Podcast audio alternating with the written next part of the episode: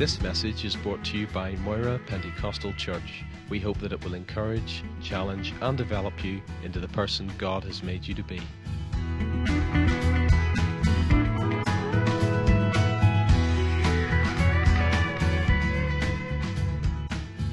Hebrews chapter 11. We're just going to read two verses. Verse 1 and verse 6. Now, faith is the substance of things hoped for, the evidence of things not seen. For by it the elders obtained a good testimony. And then down to verse 6. But without faith, it is impossible to please God. For he who comes to God must believe that he is, and that he is a rewarder of those who diligently seek him. Now, once you become a believer in Christ, uh, it doesn't take very long for you to realize that you will now be living your life in two entirely different dimensions. Humanly speaking, you are a creature of this world. You eat, you sleep, you work, you play, you raise a family, you do everything that everybody else does just to exist in this earthly dimension. But yet, as a believer, you're now a citizen of a heavenly kingdom. According to the Apostle Paul in Ephesians 2 and 6, we are seated in heavenly places in Christ Jesus. And then in Hebrews chapter 12, verse 23, the writer there says, We belong to the general assembly and church of the firstborn who are registered in heaven. And like Abraham of old, we seek no continuing city here. We seek one to come whose builder and maker is God. So our life here, right now, is lived in two dimensions the earthly and the heavenly, the kingdom of this world and the kingdom of heaven. We live in the natural world, and yet there is a supernatural dimension to the Christian life.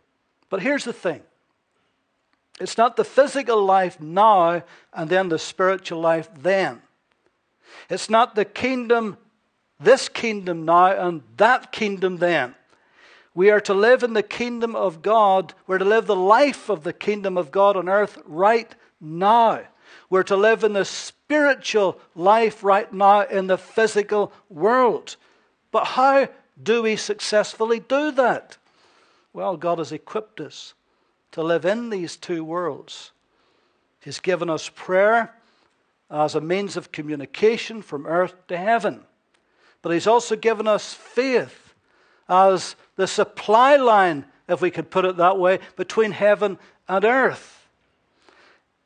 If prayer is the communication of heaven, then surely faith is the currency of heaven.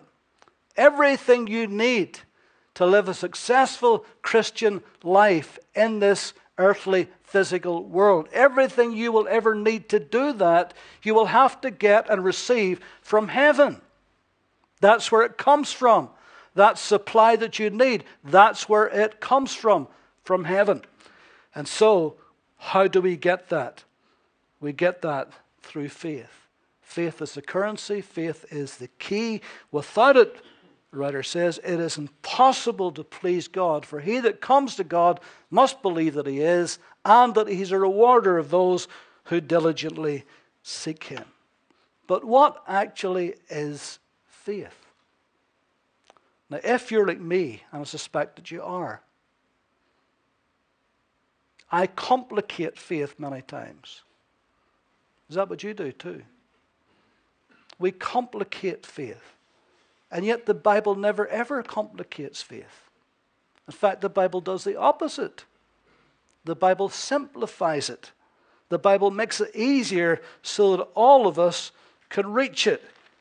In Matthew chapter 10, verse 13, then they brought little children to him that he might touch them.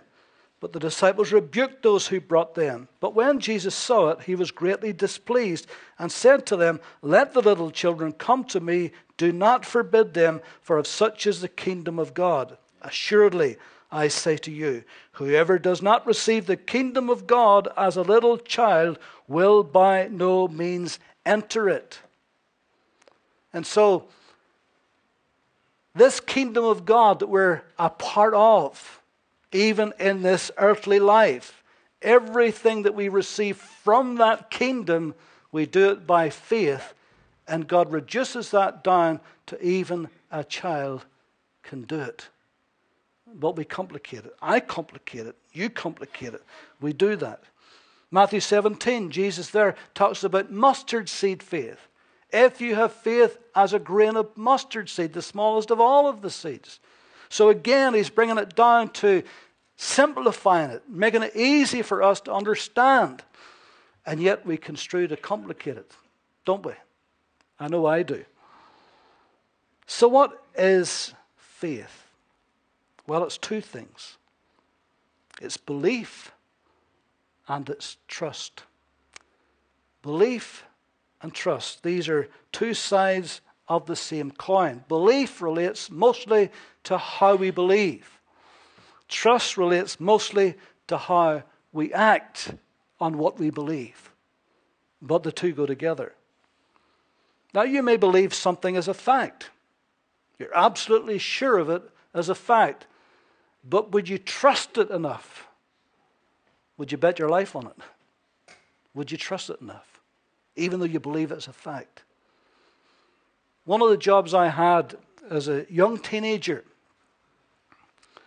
was an apprentice linesman for the what was called the electricity board in those days. Brian will know what I'm talking about. And one of my jobs as an apprentice linesman was to learn how to climb poles. So you strapped on spurs and you had a big leather belt. You put the leather belt around the pole and you dug the spurs into the pole and you went up the pole. Now, the linesman who taught me told me something which strictly wasn't the right way to do it. Uh, but he told me here's the reason why I'm telling you this. He says, What you're really supposed to do right at the very bottom is put the big leather strap around and then dig your spurs in and then do this with a strap like this. Pull yourself up, dig more spurs in, a little bit more, up the whole way. But he says, trouble is if you do that, he says, if you go to dig the spur and you miss it or it comes out, He says, You'll hit the bottom before you know what's happened to you. So he says, What I do is I hold on to the pole like this, digging in with the spurs, and then when I get up there, I hold on with one hand, and then I put the belt around me. That seems very awkward, and it was. You had to practice that down below before you climbed to the top.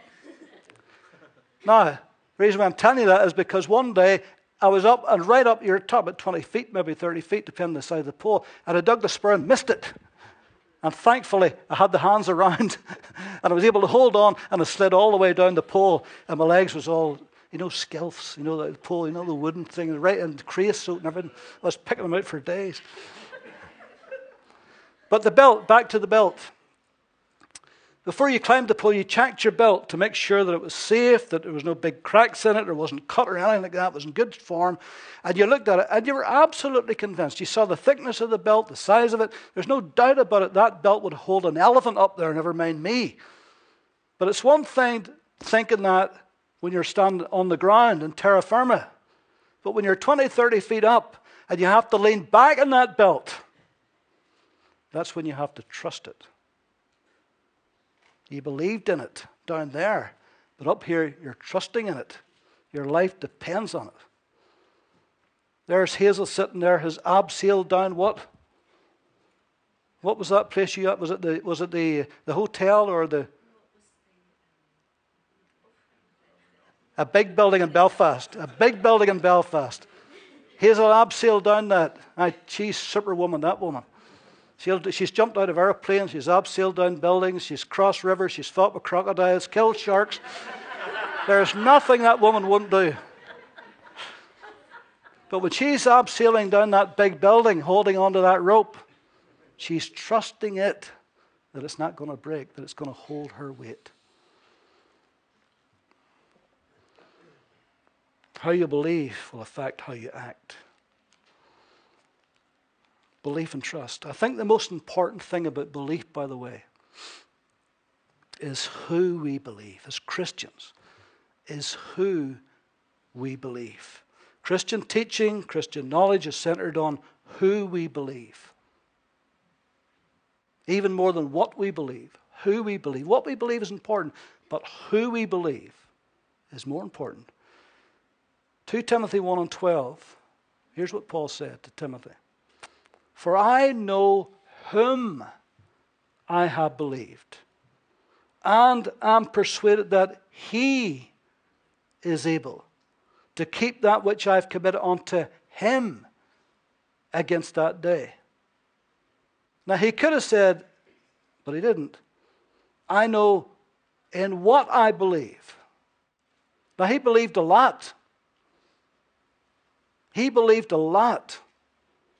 He spent three years after he got converted, three years in Arabia. You'll not find that in the story in the book of Acts. You'll get it in Galatians chapter 1. He says, I spent three years in Arabia. And there he got the revelation from Christ that covers two thirds of the New Testament. That's the greatest revelation that gives us the understanding of Christianity. Without Paul's revelation, we would struggle to understand Christianity. So he had a lot to believe. A lot was given him, a lot of revelation that nobody else ever got. So he believed all of that and he taught it. And we're taught it today. We read his writings, it teaches us about the church and Christian living. But he says, I know whom I believed. Because everything he was taught of Christ flowed from Christ. And everything we're taught from Scripture here in the New Testament flows from Christ. I know whom I have believed. See, this is one of the differences between Christianity and all other religions whose leader has died. Uh, take Muhammad, for instance. Islam carried on without Muhammad.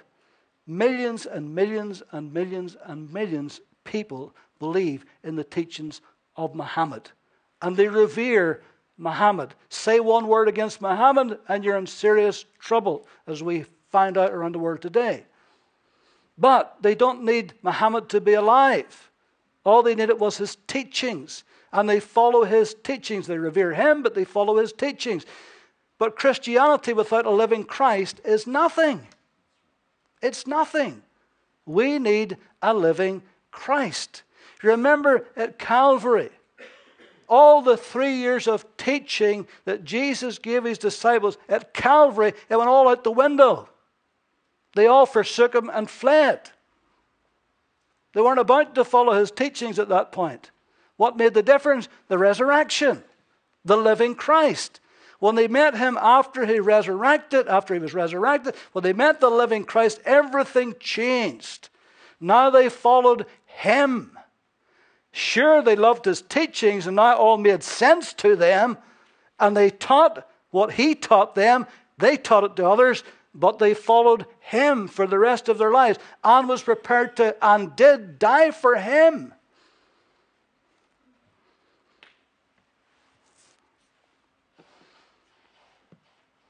I know whom I have believed. In Acts chapter 27, the Apostle Paul is on a ship. He's a prisoner. He's going to Rome. And you know the story how the great storm brewed up. And it looked for a while as if all of them was going to lose their lives. But Paul fasted, prayed, uh, had a wonderful revelation from the Lord that they were going to be fine. Verse 20, uh, 21, verse 21. Now, after long abstinence from food, then Paul stood in the midst of them and said, Men, you should have listened to me and not have sailed from Crete and incurred this disaster and loss. And now I urge you to take heart, for there shall be no loss of life among you, but only of the ship. For there stood by me this night an angel of the God to whom I belong and whom I serve, saying, Fear not, Paul, and so forth. Now, the That's reading from the New King James, but the authorized version, the King James Version, puts it slightly different. The King James Version says, Whose I am and who I serve. Whose I am and whom I serve. The great secret of the Christian life is to know whose you are. If you know whose you are, you'll find out who you are. People are trying to find out who am I? What is the purpose for my life? Why am I here? What am I doing? Who really am I? Find out whose you are, and then you'll know who you are. And that's what happened to all of us who are believers today. We found out that we belong to Him, whose I am. And then we find out who we were after that and God's purpose for our lives. We don't just believe in something, we believe in someone. This is the essence of faith. Your trust, your belief is in the person of Christ, and everything flows from that. Amen? In Matthew chapter 8, there's the story, of course, of the, uh, the leper who was cleansed. When he had come down from the mountain, great multitudes followed him, and behold, a leper came and worshipped him, saying, Lord, if you're willing, you can make me clean. He had no doubt that he was able. So I came to him in the first place. Not a question in his mind that he was able. The question was, can I trust him to do it? Now, isn't that our problem many times? We have no doubt that God can do anything. But can we trust him to do it for us? That's where the rub comes, isn't it? That's where the rubber hits the road, really, isn't it? That's all of our problem, isn't it? Unless you have got super faith that you have no doubt whatsoever. Most of us, we have no doubt, we would never question God's ability, but our problem comes can we trust Him to do it for us? And so, Lord, if you are willing, you can make me clean. Jesus put out his hand and touched him, saying, I am willing. Jesus settled the issue, didn't he? He got to the heart of it. He says, Yes, I am willing. Be cleansed. And immediately his leper was cleansed.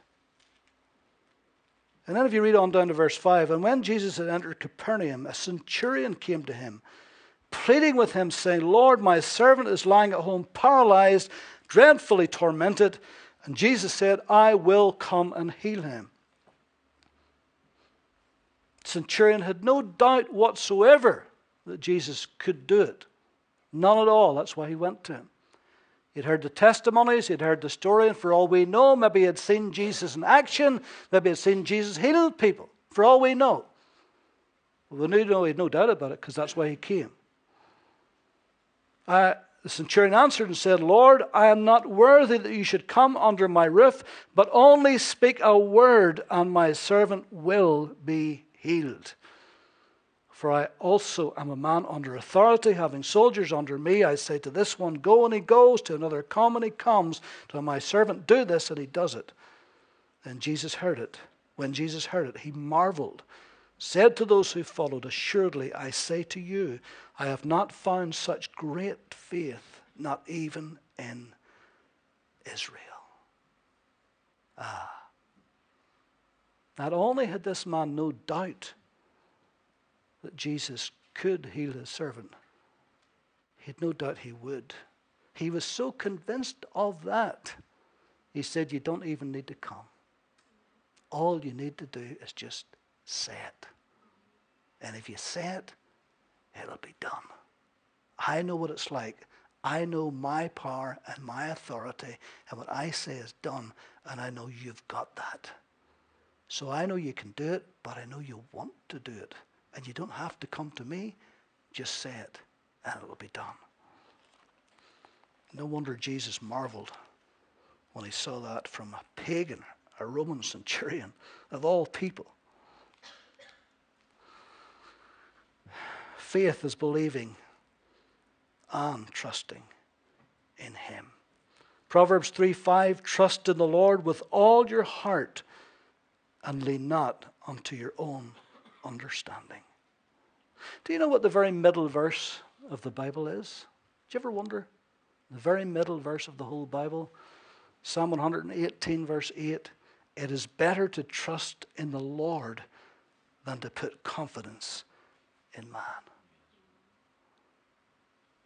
Comes down to trust, doesn't it? Isaiah 26 and 3 You will keep him in perfect peace, whose mind, mind is stayed on you because he trusts in you. 46 years ago, Sally and I stood at the altar of a church and we made our wedding vows to one another.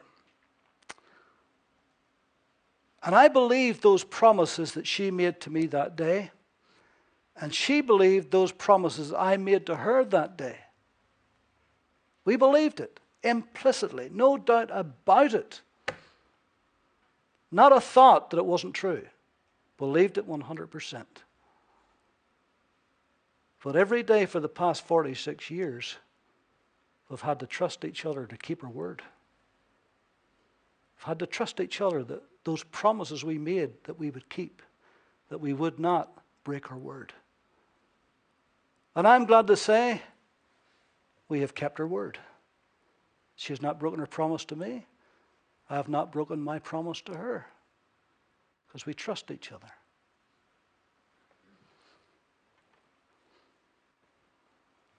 We believe the words of Jesus. We believe his promises to us. Yeah. But do we trust him to keep them, to perform them? 41 years ago, I took Christ at his word that if I came to him, he would not cast me away, that he would save me, and that he would keep me. And I believed that. And I prayed that prayer, fully believing his word to me. For the past 41 years, I've had to trust him every day to keep his word. And it wasn't an effort to do that because I believe him. He's a man of his word. He gave his word, he's going to keep it. And that's what keeps me, and that's what keeps you because we trust him and we trust his promises to us. This is the wonderful thing about faith. It keeps you going through thick and thin. When you don't know what's happening around you, when you don't know what's happening to you, when you don't know why it's happening to you, and like Paul, you feel perplexed, but not in despair. You feel crushed, but not. You feel hard pressed, but not crushed. You feel struck down, but you're not struck out. Why? Because your faith, your trust in Christ keeps you going. I think it was Spurgeon who said it. I think uh, certainly uh, years later somebody wrote a song about it. When you can't trace his hand, trust his heart. When stuff is happening to you and you're tempted to say, God, where are you in all of this? I can't feel you. I don't know what's happening to me. Why is this happening to me? And you can't trace his hand in it. You don't know what's happening or where he is or what's going on. Trust his heart. His heart is for you. He says, I'll never leave you. I'll never forsake you. I'll be with you even right to the very end. So you can trust him today. No matter what you're going through, you can trust him today. For I know whom I have believed and am persuaded. I am completely convinced, Paul says, that he is able to keep that which I've committed unto him against that day. What have you committed unto him? Your very soul, your very life, your very eternity, your very future is committed unto him. Can he keep it? Absolutely, he can keep it because he keeps his word. So, what are you facing today? what hardships, what trials, what tests, what's causing you to fear, what's causing you to doubt, what's causing you to worry. Your faith is bigger than that. Do you hear me? Your faith is bigger than all of that. God has put something in you that's greater and bigger than all of those things that come against you in this life. Christ is greater than any adversary that will ever come against you. Paul said, Thanks be unto God who always causes us to triumph in Christ. 1 John 5 and 4. This is the victory that overcomes the world, John said, even our faith. Our faith in what? Our faith in whom? Our faith in Christ. That's what causes us to overcome the world. Ephesians 6:16, 6, above all, taking the shield of faith, wherewith you shall be able to quench all those fiery darts of the wicked one.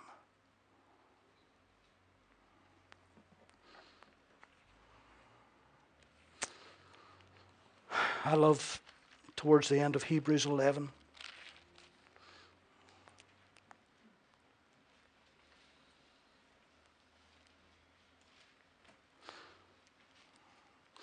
Talking about those heroes of faith.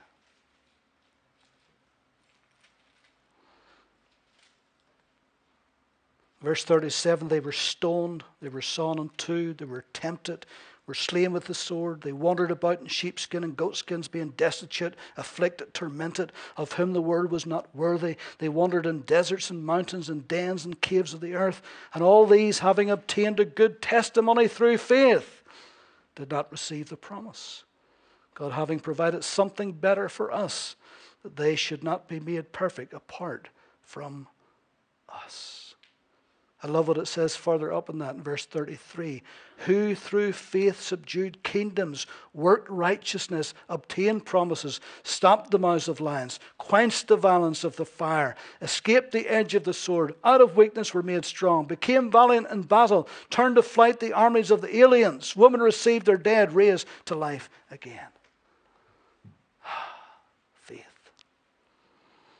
What a heavenly resource. What a divine key what a supernatural dimension that God has given us. What a weapon, what spiritual power the Lord has given us who believe and who trust in Him at all times and in every battle of life. Whatever you're facing today, be it physical, spiritual, emotional, financial, whatever you're facing today, your faith is bigger than that. Because your faith is centered in the person of Christ, who has all of the answers to all of our needs. Yes. And that supply that we need from heaven to earth, we receive it by faith. We reach up and we say, Lord, I trust you. Doesn't matter what I feel. Doesn't matter what my natural eyes is seeing at the moment. Beyond that, Lord, you're working on my behalf. And I'm going to trust you to bring me right through in victory in Jesus' name. Amen? Amen. Let's pray.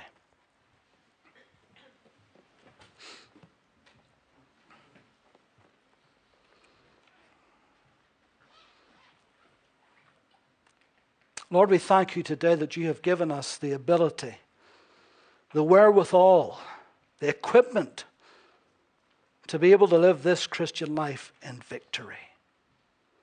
And Lord, when stuff happens to us, as it does in life, and when the devil comes against us as he does, in order as we go through different situations, Lord, that we'd rather not face, we thank you for this faith that you have put in our hearts, this unshakable trust in the living Christ. And we believe, Lord, that that will see us through. That will get us to the other side. Our boat will not sink because we're going to the other side because you have made us the promise. So we thank you for this today. And thank you, Lord, even is just a mustard seed of faith in our hearts. Lord, even that can move a mountain. So we bless you, Lord, that you've given to each of us the measure of faith. And we bless you, Lord, that it's that same faith that the elders obtained a good report by. It's supernatural. It's heaven sent. It's God's gift to us. And we thank you for it. In Jesus' name. Amen.